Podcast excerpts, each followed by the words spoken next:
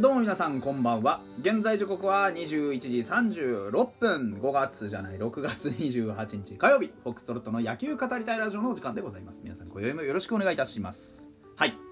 えー、ライオンズのね敵地ベルーナドームに乗り込んでの試合でございました。12回戦でしたね。えー、5対2というところで負けてしまいました。打線がなかなか繋がってこないというのがありましたよね。まとめて点を取る機会にしっかりと点を取り切らないと勝てないよ。っていう話でございます。あのー、まあピッチャー陣にはちょっといろいろ言いたいことはあるんですがまずはストライクゾーンの中で勝負しような。うんこれが全てだと思います。えー、まああのー、記憶に新しいと思うんで8回の裏の鈴木健也君の話からしますけれどもやっぱりこうストライクゾーンの中できちんとボールを動かしていくっていう感覚を、あのー、もっと強く持ってほしい、うん、あの150キロのストレートも投げれないしめちゃくちゃ空振りが取れる変化球を持ってるわけでもないじゃないですか鈴木健也君はね。でこれ健也君だけに限りません。これまで出てきては打たれているピッチャーは大体が、えー、まずボール先行でえー、カウントを悪くしストライクゾーンの中に、えー、ボールを入れなければいけなくなりでそうなった時に今言ってたような160キロが出るわけでもない。そしてウイニングショットとなる変化球があるわけでもないからこそぼんやりしたボールがもともと甘いコントロールで入っていってツーダーを食らうというパターンが非常に多いと思います。これはあの技術の問題です。そこに関してはね。ただそうなる前にまずストライクゾーンの中にきちんとボールを入れていこうと。確かに宇佐美ですとか、ね、石川遼ですとか、えー、保守の皆さんは際どいところを構えているように見えるかもしれないんですけれどもボール球が欲しくてそんなところに構える人はいないんですよ。あの、厳しくいこうと思ってボールになるのと、あの、まあ、当然ねはっきりボールになるのとは意味が違いますけど厳しいところでストライクが欲しいと言ってるわけではなくって自分のコントロールできる打たれないところであれば別にどこだっていいんですよ変な話ですけどねリードなんて結果論なんでだからあの何が言いたいかっていうとやはりこうストレートをねこう入れていく。ただ1球ストレートを放るだけでもその前に何の変化球がどのコースに来てるかによってそのストレートは七色に変化するわけですよ。うん、1球ストレートを投げるのにも相手からはどう見えてるか。1球変化球を投げ込むだけでも相手は何を考えているか。もう少しもう少しだけアンテナの感度を高くして相手の意図を探っていきたい。特にこの9回じゃね8回の裏の栗山のえー、打席に関しては鈴木君は全くストライクが入らない3球ボールの後1球ね、えー、様子を見た栗山の罠に引っかかりましたよね。ああこのコースであればしっかりと振っていけば捉えれるなっていう、うん、手が出なかった。でもうボール球は投げられない。のであればもう1球同じコースに今度は違う球種でいきたいなって思うのは当たり前の話で。そういうところの駆け引きは絶対に、ね、大ベテランであるところの栗山さんの方ができてるわけですから、うん、ましてやあの場面すで、えー、に1点リードしていて栗山さんの頭の中には自分がここで決めて、ね、ホームランとは言わないまでも長打を打てばちゃんとランナー帰ってくるだろうなっていう感覚があるスイングでしたよね。コツンと当ててつないでいこうではなくってしっかりと振って長打にしてそしてランナーを迎え入れて点差を広げて次の回投げる増田を楽にしてやろうっていう打撃だったじゃないですかそこのところの意識ですよねでこれはうちのバッターにも今度は跳ね返ってくるわけですよ。自分がつないでいこうではなくて自分がここで決めて後ろの人間を楽にしてあげよう。これもチームプレーだとは思いませんか？うちのバッターはみんな賢くていい子真面目がすごく多い。若いし。で得てしてやはりねあのチームプレーつなぎの打線つなぎのこう感覚後ろにいる誰かにね誰かがいるので大丈夫みたいなそういうところに逃げてしまいがちなんですけどチームプレーという言葉に逃げてはいけない、うん、真のチームプレーっていうのは後ろにいるバッターが楽な場面をどんどん作ってあげることでしょ。じゃあ自分がまず重荷を背負わなきゃ。プレッシャーをきっちり背負って料理をしなきゃ。と思うんですよ。でそれが僕の中で見えたのが実は6回の表のファイターズの攻撃なんですよね。先頭バッターの上川端君はアウトになったんですけど松本野村がうまくつないで一死一三塁になりました。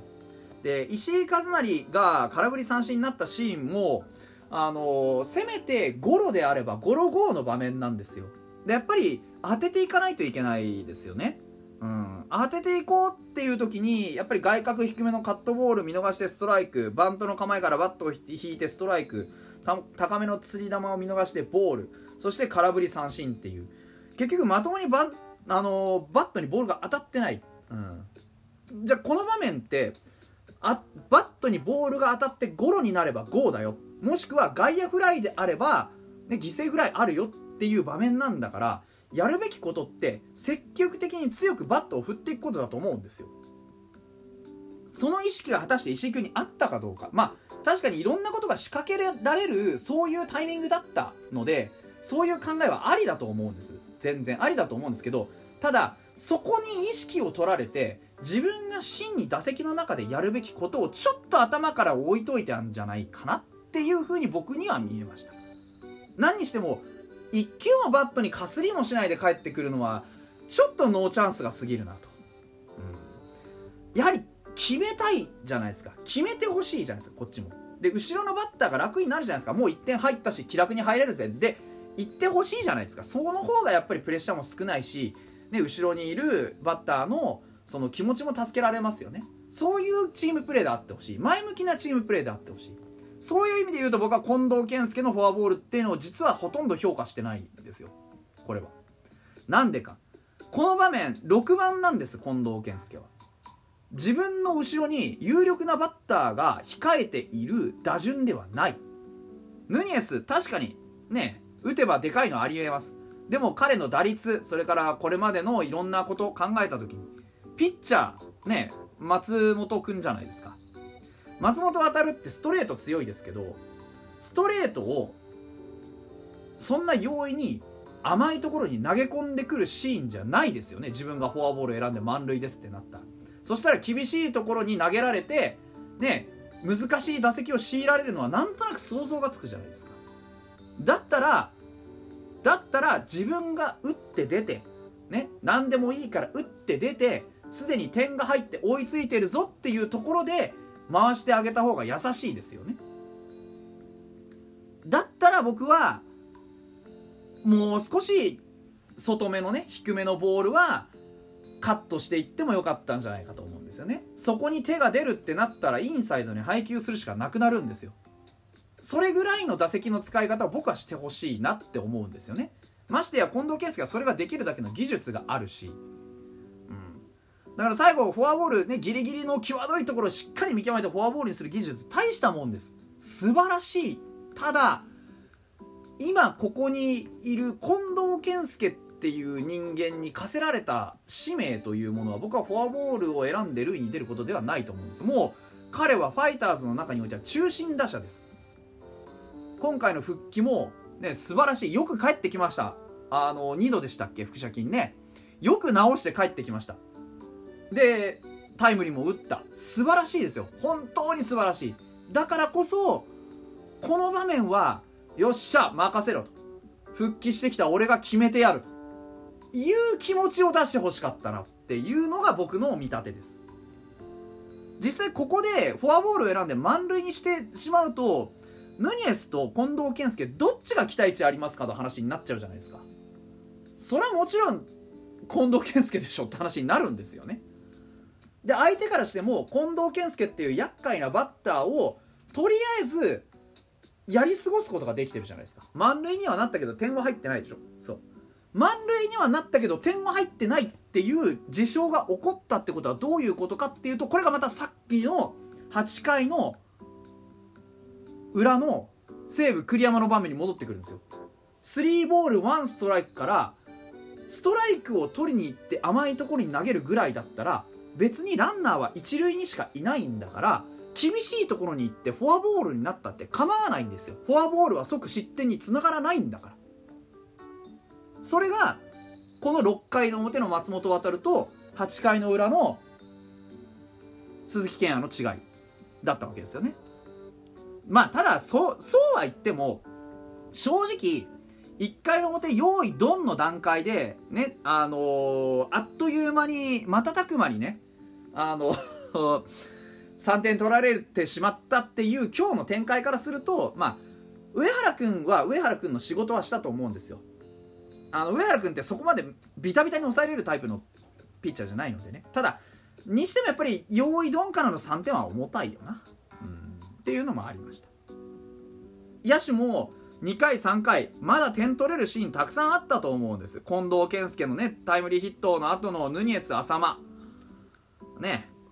それから松本剛あの3回の松本剛のヒットの後、ねタイムリーヒットの後の野村勇輝ここのところですよね、うん、あとやはりこう全体通してファイターズの野手陣に足りないことっていうのはあのアウトをただのアウトで終わらせすぎている。例えばランナーがいます。アウトになります。ランナーは1つ塁を進めました。これだけでも十分仕事はしてるんですよ。自分のアウトだけで終わらせない何かランナーを進めるですとか球数を投げさせるですとかただアウトになるだけだったら小学生でもできるんですよね。そうじゃなくってアウトになるのにも何かチームのためになるアウトっていうところももっともっと突き詰めてほしい。やっぱりそういうね野球の機微を分かるためにはもっともっと試合に出ていろんなことを考えていかなきゃいけない。まだまだこれから伸びしろがぐわってあるっていうことの裏返しでもあるのでこういう一つの負けとか一つのアウトからねいろんなことを学んでもう少し野球ね深く深く考えながらやっていってほしいなというふうに思います。